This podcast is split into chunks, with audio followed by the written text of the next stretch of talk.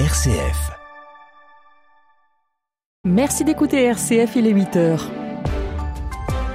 Le flash, Baptiste Madigné. Bonjour Delphine, bonjour à toutes et à tous. Une COP qui s'annonce déjà historique simplement par son lieu, l'Amazonie. Le président brésilien Lula a annoncé que l'ONU avait choisi la ville de Belém, en Amazonie donc, pour accueillir la conférence sur le climat COP30 en 2025. J'ai déjà participé à la COP en France, à celle en Égypte, et tout le monde parlait sans arrêt d'Amazonie.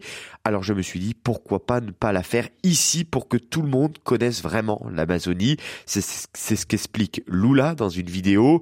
Le pays, le Brésil, qui abrite plus de 60% de la forêt amazonienne. Il était déjà censé accueillir la COP en 2019, mais les autorités brésiliennes avaient renoncé à l'organiser après l'élection du président d'extrême droite climato-sceptique Jair Bolsonaro.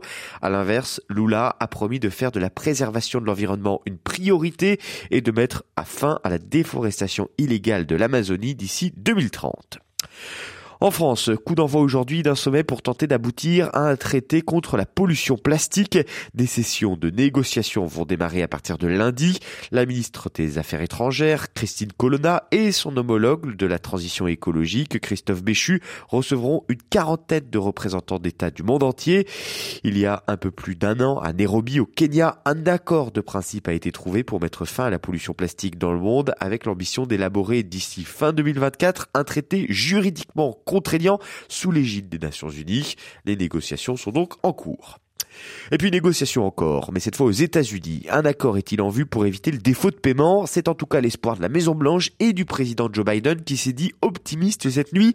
L'enjeu cette fois, c'est en fait d'amener le Congrès, c'est-à-dire la Chambre des représentants républicaine et le Sénat démocrate, à voter rapidement ensemble pour relever le plafond d'endettement public, sans quoi les États-Unis pourraient se retrouver en défaut de paiement. Une situation inédite.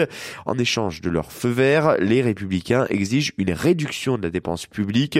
Les deux parties ont jusqu'au 5 juin pour s'entendre.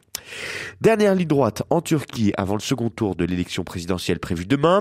Au premier tour, le président Recep Tayyip Erdogan est arrivé avec 5 points d'avance sur son opposant Kemal Kılıçdaroğlu. Les sondages, qui s'étaient trompés quand même au premier tour, il faut le rappeler, donnent le président sortant vainqueur demain. Les sports, pour finir, avec un peu de cyclisme et surtout beaucoup de suspense sur le Tour d'Italie avant le dernier chrono. Aujourd'hui, il va être décisif. À l'issue de l'étape Rennes dans les Dolomites hier, les trois premiers du classement général se tiennent en 59 secondes. Un écart infime au vu du contre-la-montre qui se dessine aujourd'hui. Proche de la frontière slovène, ce chrono de 18 km voit sa ligne d'arrivée placée à 1790 mètres d'altitude après 7,3 km de montée avec des passages à 12%. Le Britannique Geraint Thomas, actuel maillot rose, le Slovène Primoz Roglic et le Portugais Joao Almeida vont se disputer la victoire finale tout à l'heure. Très bien, merci Baptiste. Vous n'êtes pas parmi les favoris, Delphine. Ah, écoutez, je suis déçue. Et pourtant, les cotes à 13%, je sais que ça vous fait pas peur. Merci beaucoup Baptiste. On vous retrouve à 9h et puis bien sûr à 8h30, l'invité du week-end.